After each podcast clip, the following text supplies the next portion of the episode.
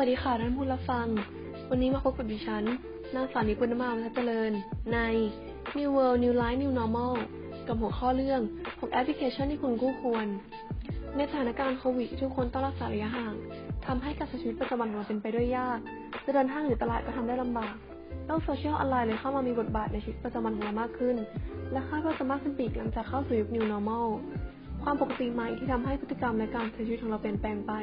หลายคนอาจต้องทำความรู้จักกับโลกโซเชียลออนไลน์มากขึ้น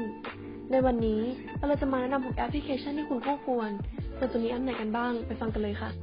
1. แอปสั่งอาหาร Delivery ปัจจัยสำคัญที่จำเป็นต่อการใช้ชีวิตหนึ่งในนั้นคืออาหารจริงไหมคะ ดังนั้นแอปที่คุณมีติดมือถือไว้ในยุค New Normal ก็คือ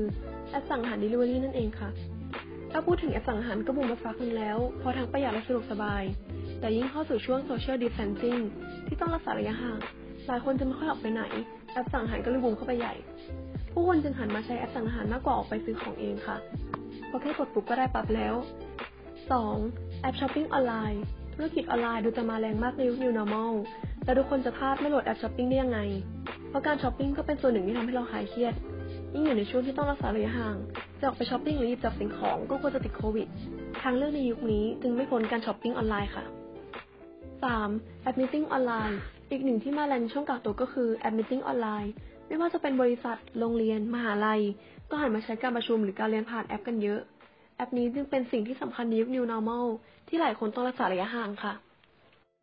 4. แอปเช็คปัญหาและดูแลสุขภาพ สิ่งหนึ่งที่จะเปลี่ยนไปในยุค New Normal นั่นก็คือ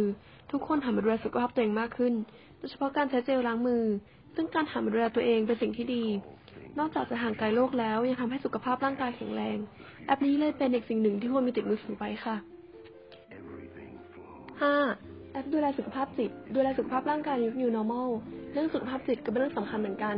ยิ่งอยู่ในช่วงที่ต้องเว้นรักษาระยะห่าง และปัญหาโรคระบาด หลายคนจึงมีอาการวิตกกังวลและอาการเครียดอยู่บ้าง ลองเลือกแอปดูแลสุขภาพจิตติดมือถือไว้บ้างสิคะนอกจากจะสามารถเช็คปัญหาเรื่องสุขภาพจิตของเราได้แล้ว ยังมีกิจกรรมให้เลือกทำเพื่อผ่อนคลายอีกด้วยค่ะ 6. แอปหาเพื่อนคุย อยู่คนเดียวมันเหงาลองโหลดแอปหาเพื่อนคุยเอาไว้ผ่อนคลาย ถึงแม้อนาคตสามารถผ่อนคลายล็อกดาวน์ได้ แต่การเดินทางข้ามจังหวัดหรือประเทศก็เป็นเรื่องที่ต้องระวัง